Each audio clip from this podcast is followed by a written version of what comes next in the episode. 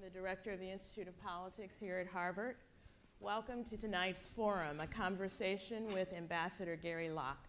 The ambassador is a visiting fellow at the Institute of Politics this week, and joining the ambassador in tonight's discussion is Karen Mills. Karen Mills served as the 23rd administrator of the Small Business mm-hmm. Administration from 2009 to 2013, during which time the president elevated her to the rank of cabinet level officer.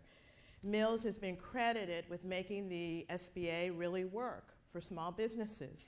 This is major in a time when we hear constant complaints about how tough it is to make government work for those who rely on it. Karen succeeded in making the SBA customer friendly and also effective. Her business leadership positions are widely varied and too numerous to mention, but let me mention two of my favorites. One, the governor of Maine appointed her to a state council to redevelop the closed Brunswick Naval Air Station. In this position, she helped organize an alliance of local boat builders, material manufacturers, and University of Maine researchers that succeeded in making Maine's boat building globally competitive. And she was the founding partner and managing of Solera uh, Capital, a woman owned venture capital firm that invested in many women owned businesses. She is the leading expert on business innovation, on managing, investing in small businesses, and on America's global competitiveness and she is a groundbreaking thinker of the highest order. She now serves as a senior fellow at both Harvard Business School and here at the Kennedy School. After she left government service, she made her transition to academia by serving as an Institute of Politics Fellow. We're proud to welcome her back. Karen Gordon Mills. Thank you. Thank you very much. Well, I'm delighted to be back here um, at the IOP at the forum. And uh, it's also a reunion because Gary Locke and I started together in the very earliest days of the Obama administration right. In, um, in the midst of the Great Recession. Now, Gary needs no introduction except for what we should call him because he has been the governor of Washington before that, he was actually an elected official, which I cannot say about me. So you were elected many times as a state representative and as the county executive in um, the county that includes Seattle. So you've been in city government, in state, running a state, then in the federal government as the Secretary of Commerce, and then on the world stage as the ambassador to China. So we have so many things to discuss today. But let me start um, with the first time uh, we worked together when you were Secretary of Commerce. And note that in today's presidential election, several candidates, I think, have decided that the Department of Commerce should be closed, should be abolished, to save money and put the money back um, but at the time that we came in the middle of the Great Recession, you did some incredible things as the head of the Department of Commerce. You um, came out with a number of programs to help entrepreneurs, mm-hmm. To drive innovation, to create jobs. What is it that you understand about the Department of Commerce that these presidential candidates just can't see? Well, when we first came in, I remember. Uh, having a, a meeting with all the employees in a big auditorium, and it was broadcast to all of our offices around the country because we have satellite offices in Colorado and, and uh, many other uh, parts of, of, of, America. And I, I, said to the federal employees that were gathered in the auditorium that, hey, I said, you know, as federal employees, we're not, you're not losing your health insurance benefits, you're not having your hours cut back, you're not being furloughed, and yet we know of so many relatives and friends who are having their jobs eliminated, uh, their health insurance benefits dramatically cut, or their hours cut. And I said that if this were a Hurricane Katrina, we would be working 24 hours a day, seven days a week to try to restore the health and vitality of communities. And I said, we are in an economic Katrina, and that everything that we do at the Department of Commerce has to be about helping people get jobs. and to help American companies be strong so that they can employ workers. And that means, for instance, helping American companies export. And our motto at the Department of Commerce was the more that American companies export, the more they produce. The more they produce, the more workers they need, and that means jobs, good paying jobs for the American people. We also had a variety of programs um, at the Department of Commerce, such as Economic Development Administration grants. Let's say it's a five, $10 million grant for a small community or a large community to expand the water treatment facility that's necessary in order for this new company or existing company to come in and grow and expand and maybe hire 150 more people. But the water treatment facility for purifying water is too small, or the pipes underground in the streets, uh, the sewage uh, uh, pipes are too small to handle this big new company that's coming in. And so, you know, a lot of times our bureaucracy was too slow in getting this money out. And, if, and, and the, typically on some of these grants, 5, 10, 15 million dollars, or to fix up the port so that more ships could come in and we could send out American-made products around the world.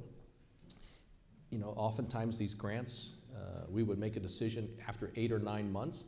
Half of the time it was a no, and so these uh, uh, applicants would repackage their public-private partnership proposal.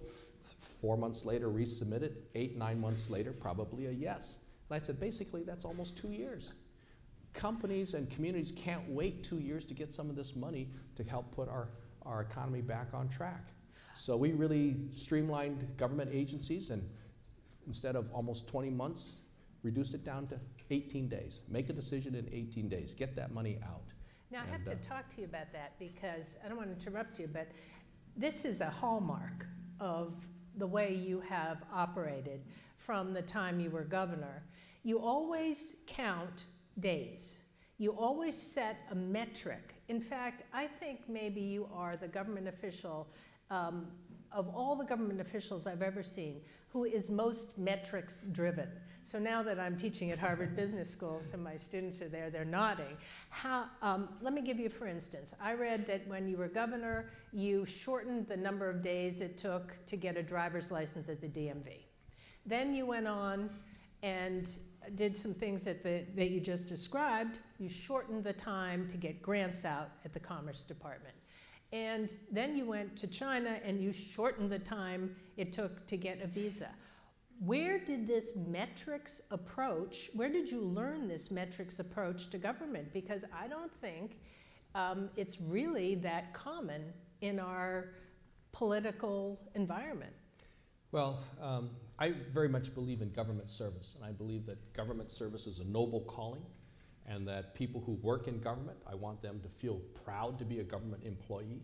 I want the public to respect and value the services that government provides. We can have a debate on what is the size and the role and the functions of government, but whatever those functions are, whatever that role is, I want us to deliver those services well, efficiently, and, and respond to the needs of their customers or their stakeholders whether it's companies appealing a tax bill uh, or people trying to get a driver's license. And so when I was governor, I really wanted to raise our public perception and respect for government, and I wanted our government employees to be proud to say that they work for the state of Washington, the same way that they would be proud if they said they worked at Microsoft or Nordstrom.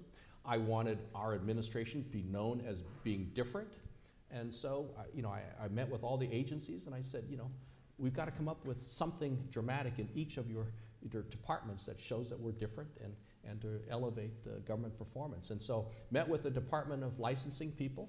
People at that time had to stand in line for an hour to renew your driver's license. And I said, that's not acceptable. And that's uh, epitomizes people's frustration with government. And so I said, we need dramatic improvement. And I asked them, what do you think would be dramatic? And after a few minutes, they turned around and said, 20%. I said, well, that's, that's, that's pretty impressive. Now, wait a second. 20% improvement off of 60 minutes is what? 12. That means I stand in line for 48 minutes. I said, I don't think the public would accept that. So I said, tell you what, our goal is 12 minute wait time. the reaction.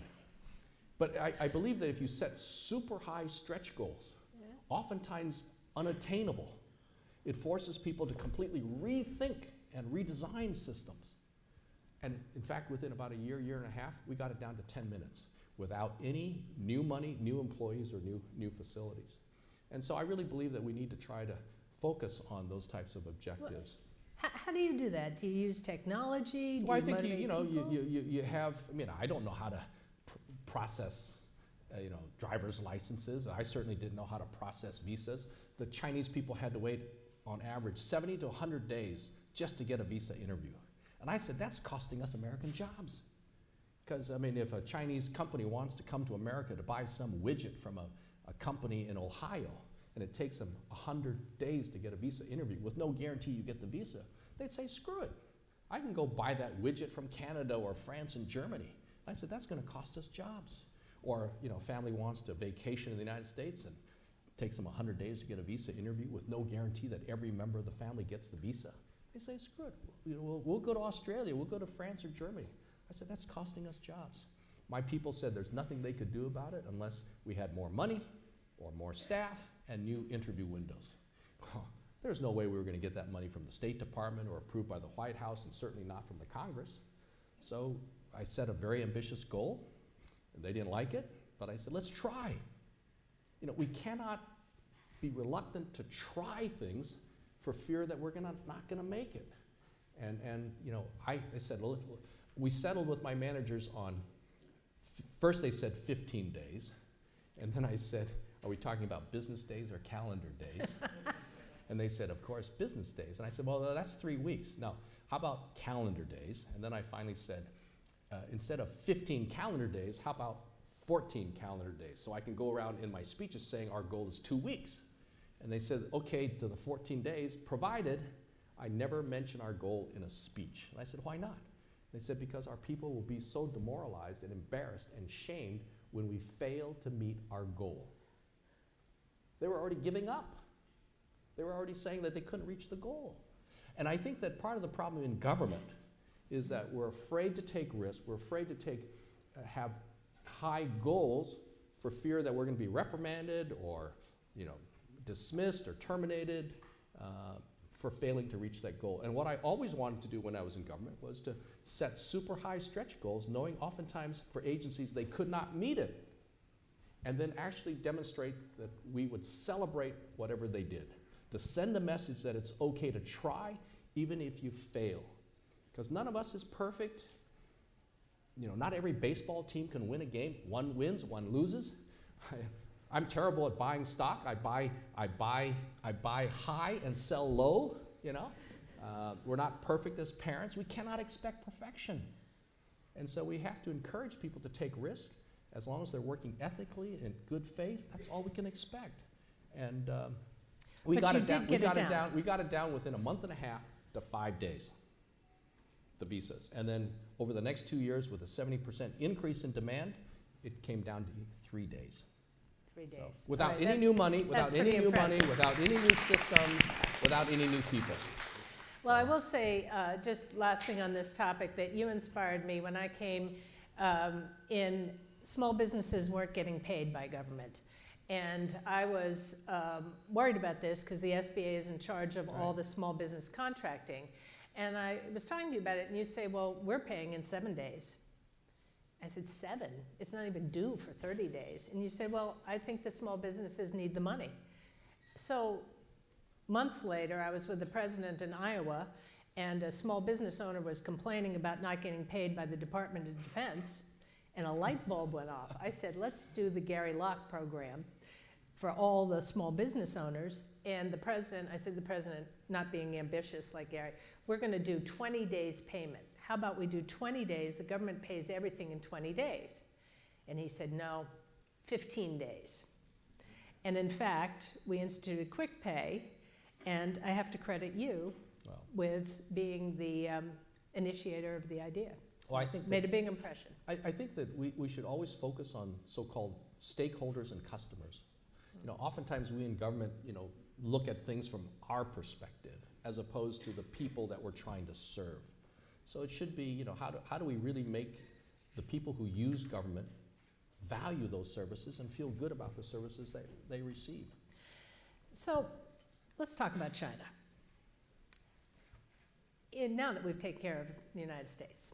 we'll come back to the United States in a minute, but just to get the lay of the land on China, as I was preparing for this, I really saw that there were three camps, three theories about China. The first is that uh, the positive theory, the positive economic theory about China. China is good, it is growing, it is going to be a place where American companies and other companies can do business. Large companies will build plants there. Small business will sell through the Alibaba platform. Um, there is going to be much prosperity from a healthy and strong economic China. Then there's the pessimistic economic view of China, which says um, the country is going to have a very difficult time transitioning from a manufacturing economy um, to a consumer economy, that um, the low costs in China take American jobs, hollow out our middle class, and that it's difficult to deal with China on an even playing field, and they manipulate their currency. And then there's the foreign policy view of China, which seems to say, if I can sort of sum it up, China has really been an important force in the world for 3,000 years. America's been around for a couple hundred years and been important. So eventually, um, China and America are heading for at least a rivalry, if not a, some kind of conflict. Do you subscribe to any of the three theories of China, or do you have your own theory? Well, I think it's a little bit of all, of all three. I mean, all three are, are true. Uh, certainly, uh, incredible opportunities in China for American companies and Western companies. Uh, yes, China is going through a transition, uh, trying to move away from a low cost, low wage, uh, export driven manufacturing sector to more consumer uh, consumption, more innovation. But with that growing middle class and, and the, the, the, the progress of middle class in China from just single digits a few years ago to more than 50% of, of all the cities, with over a million millionaires, with more billionaires in China than there are in the United States today. But the growing middle class, that's an incredible market for American made goods and services.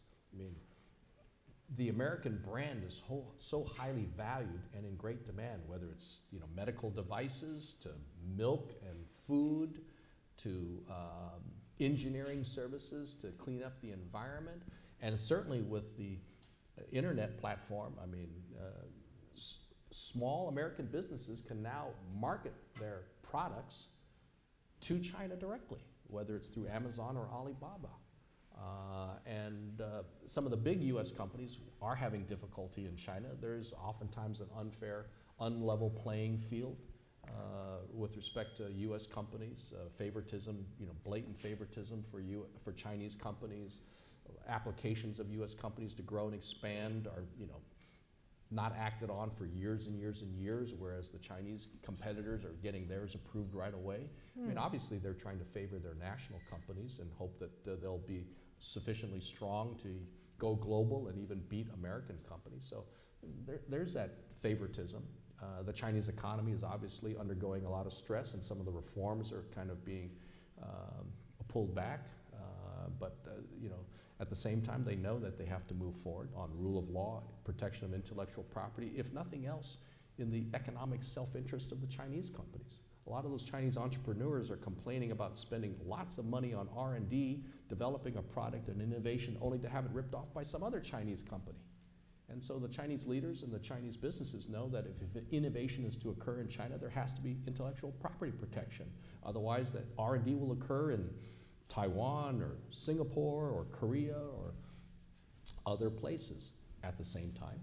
China is a has a glorious history of thousands of years of civilization, inventions of the compass, the clock, the printing press, paper, you name it. And we're a relatively young country. China really feels the, the, the shame of colonization, westernization, the isolationist policies of some of their more recent uh, dynasties or emperors. And so they, they, they want to reassert themselves as the Middle Kingdom. Uh, yes, there will be differences with America. Uh, I don't think uh, it's in anyone's interest to have a conflict. I mean, Kissinger says You know, if we, if we went to war with China and let's say the United States won, what would we do with China? You know, do we want China? How can we rule China? And the same thing, if we went to war with China and somehow China won, do they want America? You know, I mean, given our, our, uh, our, our society and our customs and, and, uh, and all the issues that we have in America. So uh, the reality is that China and US relations are much closer today than they were even 15 years ago, 10 years ago, or 30 years ago, or 40 years ago when, when Nixon first went to China. You know, China is America's number one export market for our agricultural industry. Uh, what we grow and what we process, China is our number one export destination. And they need our soybeans to make into oil, uh, cooking oil, or into feed for their, for their livestock. Uh, and so much of what we buy at Macy's and Costco and everything else is made in China. So our, our economies are intertwined, and there's a lot of partnership on scientific research, uh, fighting piracy off the coast of Africa, uh, climate change, clean energy, uh, or trying to get North Korea to stop developing a nuclear weapon. When you were appointed ambassador, it was another really actually historical moment. The first Chinese amba- uh, American ambassador to China. And I actually remember uh, people saying to me, you know, he's just mobbed in this country and in China by people who were so proud that. Um, so tell us what it was like to be ambassador. Do you have um, policy uh, authority, one of the things that you did, I know when you were there, back to your metrics, is you started to measure the pollution. Maybe you'll also tell that story. Well, actually, that uh, um, we're measuring the pollution, uh, what we call PM 2.5. It's particulate matter smaller than 2.5 microns. It's the really nasty stuff that gets into the bloodstream that actually prevents the human lung from fully developing. And if the f- human lung is not fully developed by around age 18, it will not, you cannot make up for it when you come back to the United States or something like that. So it's of great concern to parents and American staff with young kids. And it was actually started just before I arrived, but um, the Chinese government did not want us to publish the results. They wanted us to, uh, and we were disseminating on our website so that the, anybody could come to our website, Americans, Chinese individuals, anybody could go our website, embassy website, and find out the reading. And um, we said, no, we're, we're going to broadcast it um, because we have an obligation to make sure that Americans in Beijing know of the air quality. There's actually a US law that says that you cannot keep information that's vital and important to the health and safety of American personnel. You cannot keep that away from the other American personnel in the community. So, for instance, if we knew that the water was contaminated and very, very unhealthy to drink, we could not just keep it to the embassy employees and not tell all the Americans in Beijing who are working for Boeing or GE or tourists or students. I mean, I, that would be outrageous. We have a duty and obligation to inform the entire American community. The, the schools will use that information about air quality to decide whether or not to let the kids out for recess. And then some of the schools, if it was really bad reading, would cancel all varsity sports competition at the high school level. And uh, we, then we had these influential bloggers who had tens of millions of followers who would then retweet the, this information on the Chinese version of Twitter, which is Weibo. And so th- developed this public consciousness, and the Chinese government asked us to stop, and we said, sorry, no. In fact, we didn't stop. We also expanded the program and, and put these monitors on all of our consulates throughout China. And the Chinese government at first was collecting the information, having their own readings, but not telling the public. And then the people said, well, wait, you're collecting it, but you're not going to tell us. The, Chinese, uh, the American embassy is collecting it and telling us. So they kind of, we kind of shamed in some ways, Ah, uh, forced or encouraged the Chinese government to start releasing So the maybe that's- part of the policy. And what was the most difficult um, task or, or policy or political moment when you were in China? Well, there were two situations that occurred. Uh, one was this um, police chief for uh, um, uh, Bo Xilai, who was the party secretary of Chongqing, uh, uh, son of a revolutionary. He's called a princeling, um, and uh, really vying to be president of China someday. And um, Uh, he had a police chief that went to our consulate in a neighboring jurisdiction and, in essence, in the middle of the meeting, blurted out he wanted to defect. So that was an international incident. And Bo Xilai sent all of his armed police to surround our consulate in, Cheng, in Chengdu. Um, and that's like sending the police from the state of Montana to surround a government office building in the state of Washington. First of all, you know, the police in Montana have no jurisdiction, no authority outside the state of Montana.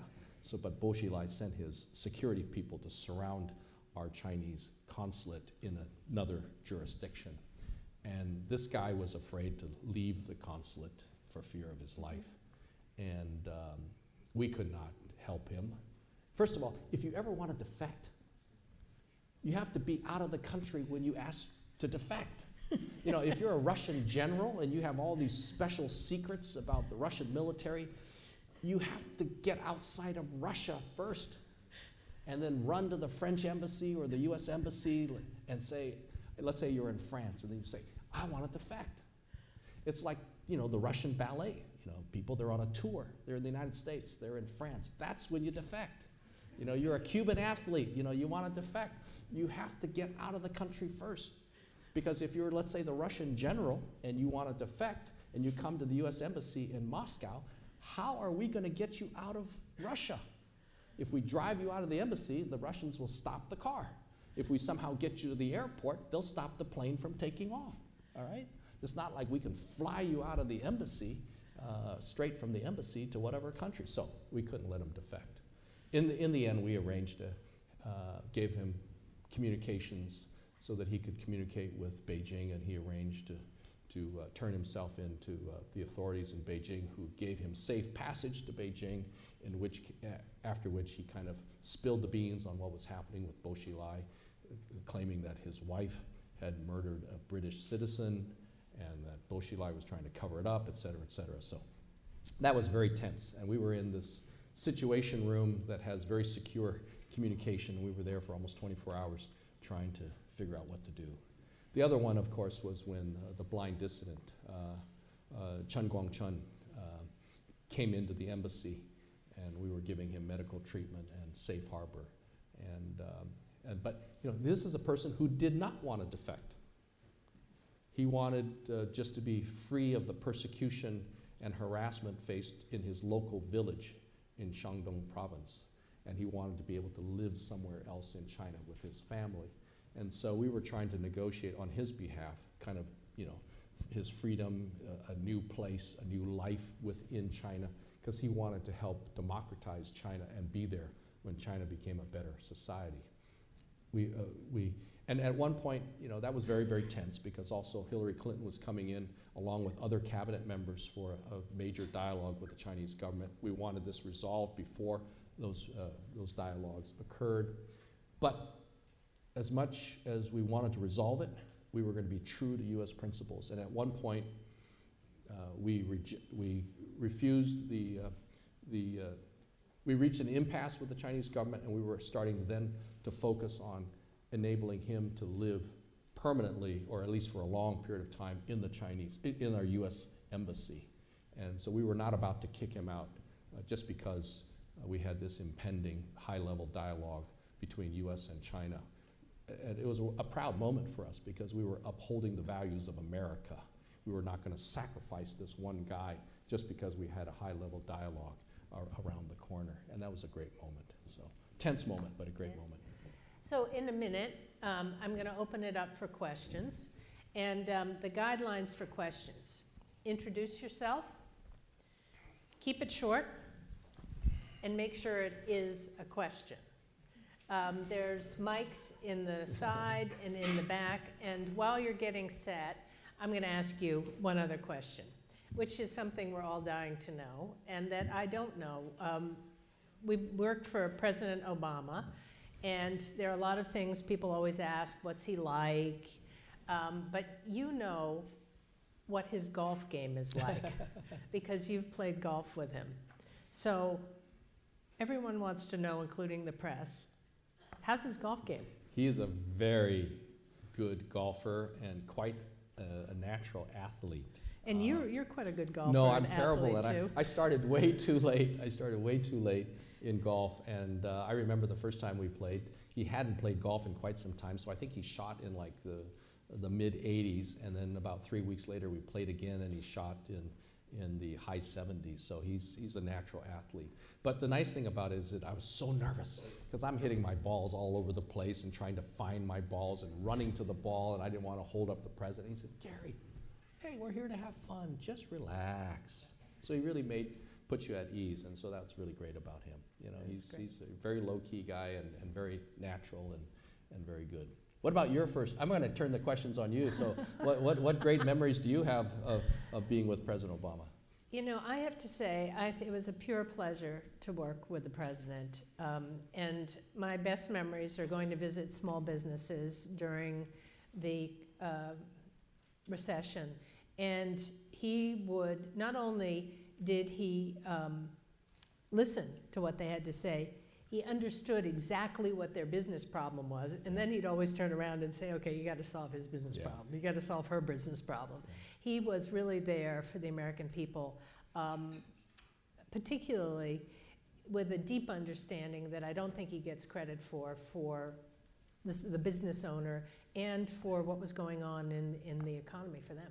Yeah, I, I, and I, I don't think that he and all the members of his administration get enough credit for making government a lot more efficient, being more responsive, paying the bills, getting that money out to small Yeah. businesses. Because I mean, you know, if it takes you 90 days to get He your actually money, I mean, that, like you. yeah, I mean that, that He likes that- things to, you yeah, know, that really hurts. And he was so supportive of agencies trying to reform themselves, and I think he was, you know, was really pushing us to, to deliver services that could respond to the needs of the American people. He thinks of the American people as the customer Yeah.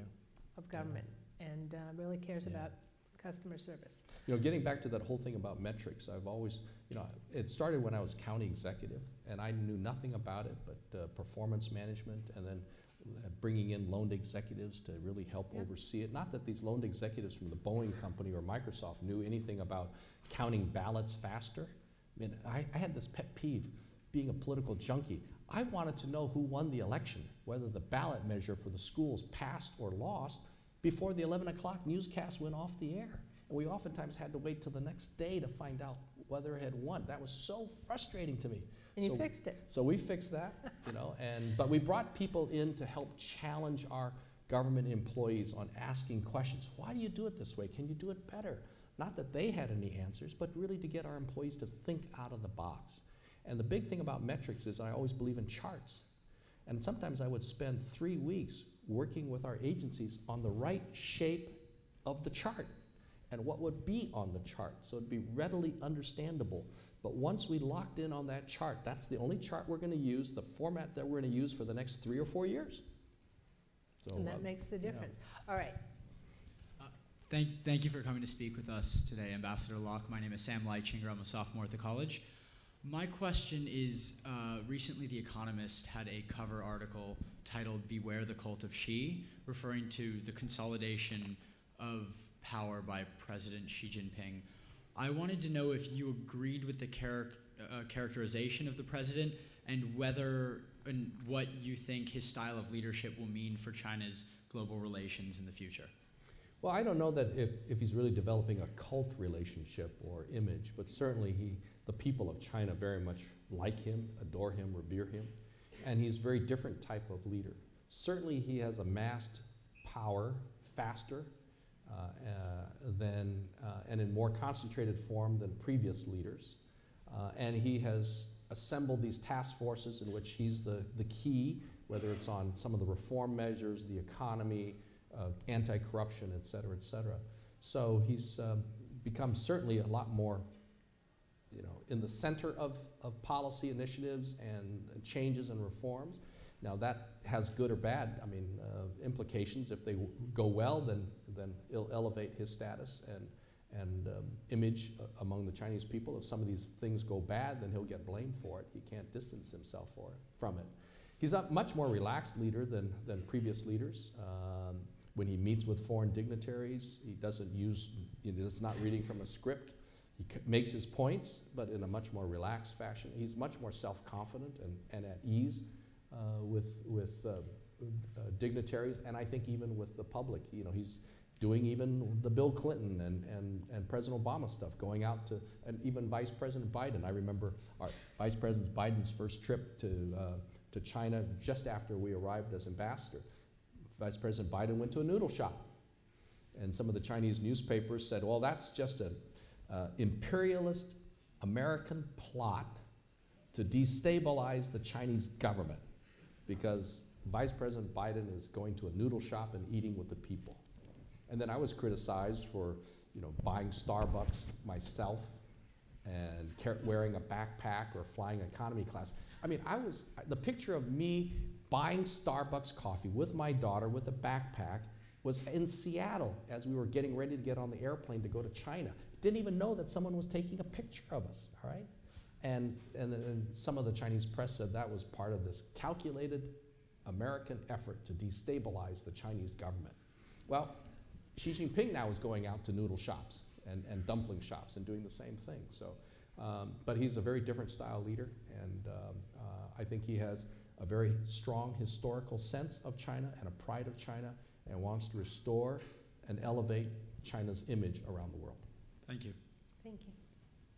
Hi, thank you so much for being here. My name is Auden Lawrence. I'm a senior at the college. Um, if there's one thing I've learned from Karen, it's the importance of public-private partnerships and the benefits that they can have for the government. Um, and you alluded to this a little bit earlier um, in the earlier portion, but I was curious to know what issues or sectors you think the government is most lacking in their partnerships with the private sector and where there's the most potential for growth and benefit of these public-private partnerships. Well, my view is that government can never do it all. Regardless of how much money you have, we, there's never enough money to satisfy everyone's wish list. And so, whatever government does, it should try to do very, very well and perhaps abandon uh, other things because it's better to do a few things really well than to do everything in a mediocre fashion. And I think that uh, because of our limited funds, we should be trying to collaborate with the private sector using, and I've never believed that you can operate government like a business. I mean, how do you run prisons uh, or mental health services? I mean, if people don't pay, are you going to then kick them out and say, okay, you, you didn't pay, so we're going to let you free, all right? Because you're, we're not profitable. But you can certainly use business principles in how you run government. Uh, but I think in a lot of the services that we provide, uh, we can um, have more partnerships with the private sector, whether it's in the delivery of health care or even, you know, uh, delivery of services for veterans, et cetera, et cetera. Um, you know, if, if you can't get an appointment in at the VA hospital, what's wrong with having local providers provide those services in order to shorten up the time frame? Uh, and, and so I just think that we have to be a lot more innovative. When we were ambassador, uh, we wanted to do a video on um, investment, the investment climate in the United States for Chinese investment. And we wanted to, uh, I, I raised the money, uh, but I knew that if we uh, went through the State Department and asked for money, it'd take forever, or Commerce Department wouldn't give it to us. And if we went through the government processes, we'd have to have this competition RFP proposal that would take a year, year and a half before we could uh, uh, do this. So we said, screw it. We'll, we'll, I'll raise the money, and then we'll give the money to a private company, and we will have full editorial control. So we ran it through a private sector. We got the video done in about a month and a half, and it was a seven, eight minute video that we've used all around China to promote investment opportunities in America. I think we have to be a little bit more creative using the private sector on a lot of things. So, yeah. Thank you, Ambassador, for coming. My name is Wei Wei, and I'm an MPP1 student here at Kennedy School, and I come from China. I have two quick questions for you.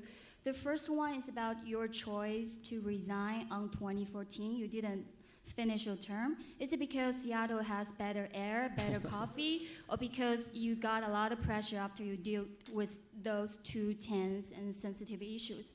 The second question is I remember you once said like you are proud of your Chinese heritage and you know a lot about Chinese people. And like uh, if I want to ask what's your suggestions for the future president on South China Sea and what will like what your suggestion would be? Thank you. Uh, actually, for I'm a political, I was a political appointee as ambassador. I'm not a career diplomat. And the career diplomats have set terms in their postings as ambassador. Political appointees have no set term. And of course, all ambassadors, even if they're a career foreign service officer, serve at the pleasure of the president. So if the president says, okay, you're a career diplomat and you're the ambassador to Chile, well, I want to change. And so you, you serve at the pleasure of the president. For political appointees, and about 20% maybe of all US ambassadors to other countries are political appointees. We serve at the pleasure of the president. There is no set term. And in fact, oftentimes ambassadors in these political positions only serve for maybe two years. I was there for more than two years. The reason we left was because my daughter is a junior in high school. And we wanted her to have, we suddenly realized she's going to be a junior in high school, and we wanted her to come back to America to have her junior year in America college, uh, in America high school. Because when she becomes a senior, we wanted the teachers to have known her for at least a year so they could write a letter of recommendation for college. So if we actually stayed for another year, my son wanted to graduate from high school in China. But that would have meant staying beyond President Obama's term. Well, as soon as President Obama is out of office, whoever the next president is, Democrat or Republican, they're going to want a new ambassador. So we would have to move out of the ambassador's residence and we would have to live for six months on our own in Beijing. Uh, housing is very expensive, the international schools are very expensive. And, or we would have sent him back to the United States just six months before President Obama leaves office so that he could start his senior year. But then, you know, you start your senior year in September, college applications are due like in October, and you have to ask a teacher to write a letter of recommendation, and the teacher's only known you for one month? How are they going to do that? So we were not going to stay in Beijing until President Obama left office. And then for our daughter, who is about to be a junior, we said, we got to send her back to the United States so she has a full year with the teachers in the high school who can write that letter of recommendation. See, it's the kids. So it's the kids. It's the kids. And so we were not going to just send our daughter back by herself. The family's going to go back. Now, I actually stayed a few months longer after the kids started school in September, and I left back basically, announced in October that I was leaving. That was a, we actually knew in the spring, almost a year before I left, that we were leaving. We just didn't tell anybody. But we were already looking at the schools for my daughter back in Seattle, Washington. And it was a great experience in China. I mean, our family loved it. Uh, the Chinese people were so warm and friendly. It was great that my kids could explore and discover the China of their ancestors. And uh, so that was a great experience. With respect to the South China Sea, very, very complicated, and I, I have no advice for the next president. Uh, uh, but I think that we need to avoid the conflict. We need to avoid conflict. It's in no one's uh, interest to have a conflict over the South China Sea, whether it's between Vietnam, Philippines, United States, China, Indonesia, and other countries. Uh, Thank you for coming. Hi, my Ben Cohen. I'm a first-year student in the business school. And as an American who was in China for four years, thank you for making sure that the index, the air quality index was updated every day. I lived and died by that. Um, so similar to the last. Yeah, I can't get the notifications to turn off. Um, so similar, similar, I guess, to, to the last question. As China continues to step out into the world stage diplomatically, how do you see it using its military to project power beyond the South China Sea? And do you envision that it could become embroiled in foreign conflicts similar to how the United States is in the Middle East? Well, I, you know, I think many of you are better students of Chinese history and culture than I am. But I, you know, China has never really been one to intervene in the affairs of other countries. I mean, you look at uh, their involvement in the Middle East uh, and um, Southeast Asia. They've always tried to stay away. And um, uh, I think that's part of the Chinese history and custom. So, um, but of course, they're building up their military. They're asserting themselves in the, you know, the, with, with the Japanese islands uh, as well as with the South China Sea. So this may or may not be a departure. Um, so we'll just have to watch that. But uh, it's, it's, China has never really been an interventionist uh, country. Um, and we, America, want China to step up. Uh, and help in international affairs. Now, what's interesting is a lot of people, a lot of people don't know, but China actually contributes more in terms of peacekeepers to the UN uh, peacekeeping forces than virtually any other country. Um, but uh, those are peacekeeping roles, um, and uh, uh, the United States and China have worked together on trying to fight piracy off the coast of Africa. So we want, we, wa- we welcome uh, the peaceful rise of China and a more prosperous China, but we also want China to be more involved in international affairs, uh, uh, taking on a greater role and responsibility.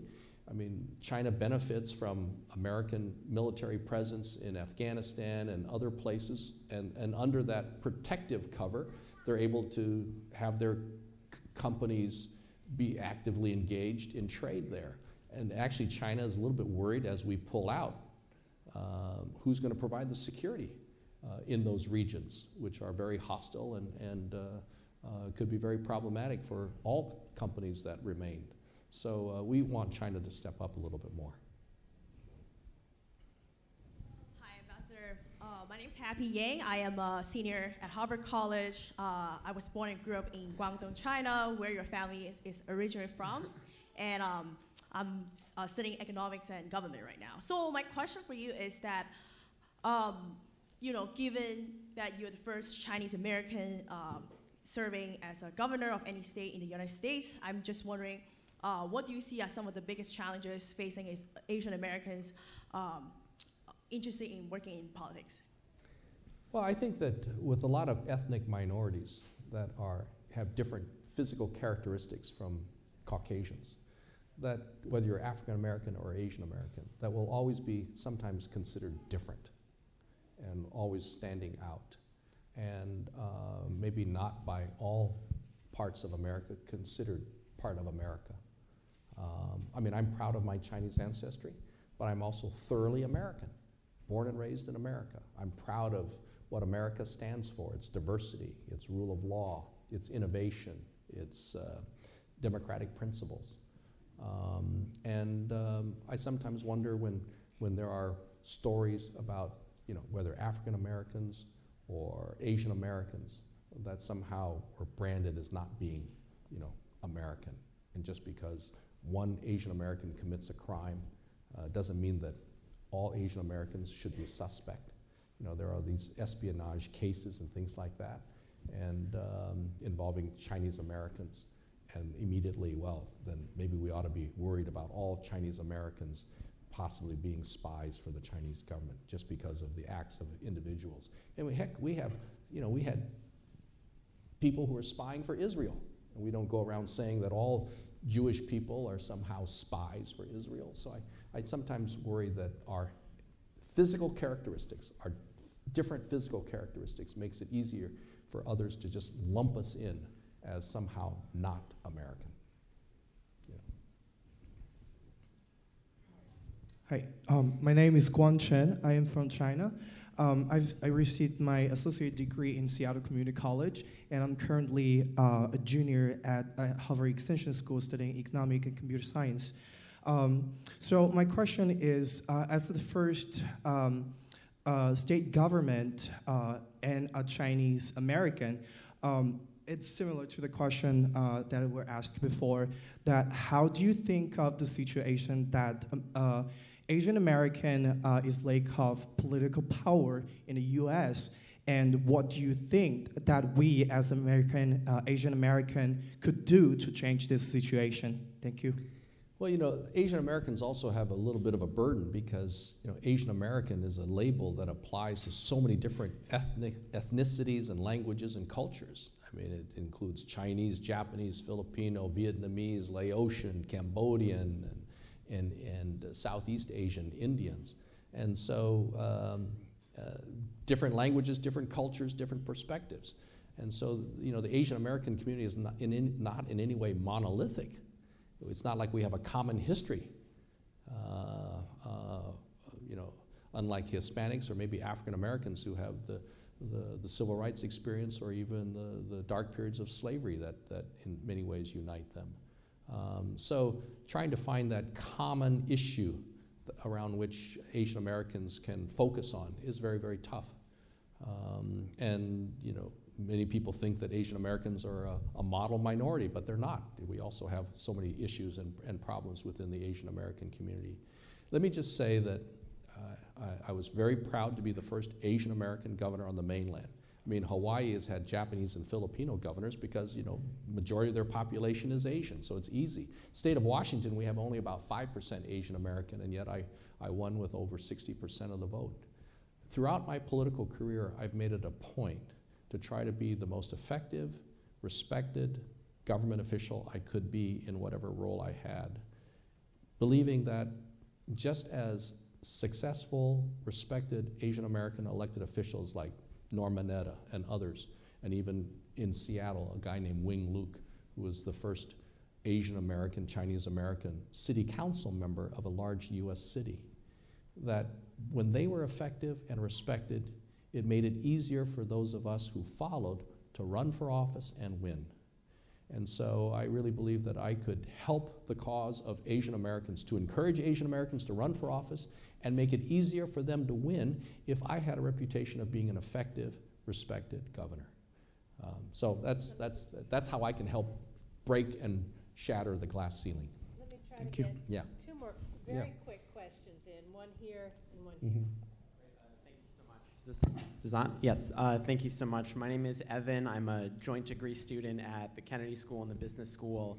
Um, so we've talked a little bit about sort of potential future threats to the status quo of the U.S.-China relationship, about the South China Sea or others. So from your experience um, sitting across from the table from the Chinese during a couple of the most high-tension moments in that relationship in the last decade, did you feel that your counterpart sitting across the table had sort of similar assessments of what the risk to the relationship was, or did, did they value the status quo of the relationship similarly to the way the Americans did, or, or were, there, were there differences there? No, I think the Chinese government officials very much value the US China relationship and are working very, very hard to minimize those differences and to try to come up with solutions. We may not agree, uh, whether it's on trade issues, whether on some of these sensitive diplomatic issues. They knew that these things were so minor in terms of the broader US China relationship and the benefits of that strong US China relationship because China very much wants a strong US economy, just as we in America want a strong Chinese economy because a strong Chinese economy means a growing middle class that will want to buy those made in America goods and services. A strong US economy means people in America with money in their pockets, and when they go to Macy's and other places, the reality is that they still, a lot of that stuff is still made in China, so it means jobs for the Chinese people. We're going to have differences, and I think a lot of those differences in the future will be over cybersecurity, intellectual property rights, and uh, trade secrets, and things like that. Um, and those are going to be very, very tough, very, very contentious issues. Last quick question. Hello. Hi, so my name is Vaibhav and I'm a student at the Harvard Business School. Uh, thanks a lot for a terrific talk. You talked about that the US wants a peaceful rise of China. But if you look at uh, a lot of things happening in the Pakistan theater or the North Korean theater, things are not really, I mean, there is a little bit of look the other way happening. Do you think the economic interdependence between US and China is reducing the possibility of a deterrent political and military power US can be in Asia? And uh, do you think that changing in the next couple of decades? Well, I think that we, both sides understand the importance of that economic relationship, and in the end, I mean, people want jobs. You know, uh, we need lots of jobs to sustain our community. Otherwise, there's domestic uh, upheaval, whether it's in China or the United States. I mean, a lot of these military issues, security issues, are very, very, very complicated and involving many other actors. And I don't know that US and China can somehow just come to an agreement and everything will be hunky dory and all the other countries will fall in line. Um, you know, US government is, is not monolithic and of one mind on how to approach many of these issues as well. You have differences in the Congress, you have differences within the administration, among security forces, among the defense agencies, and things like that. Um, but I, clearly, I think people know the importance of, of the region and how volatile the region is. Um, and, uh, you know, trying to find solutions to terrorism and to instability, how to democratize and bring stability and peace and stability to the region. Uh, you know, a lot of people have different ideas on it within the United States, within China, and clearly between the United States and China. Thank you. Thank you. So, Gary, I understand that you are here through Thursday, and many other people have questions. I know that you may be at some study groups Yeah. and other things. So um, perhaps they can look for some announcements where you are going to be, uh, you're going to be at a breakfast for some students as well. So um, look on the, if you didn't have a chance to get your questions answered, um, Gary will be here for another couple days as a visitor to the IOP. And please join me in thanking uh, Governor Gary Locke for being here Thank you. with us. Thank you, Phil. Thank you.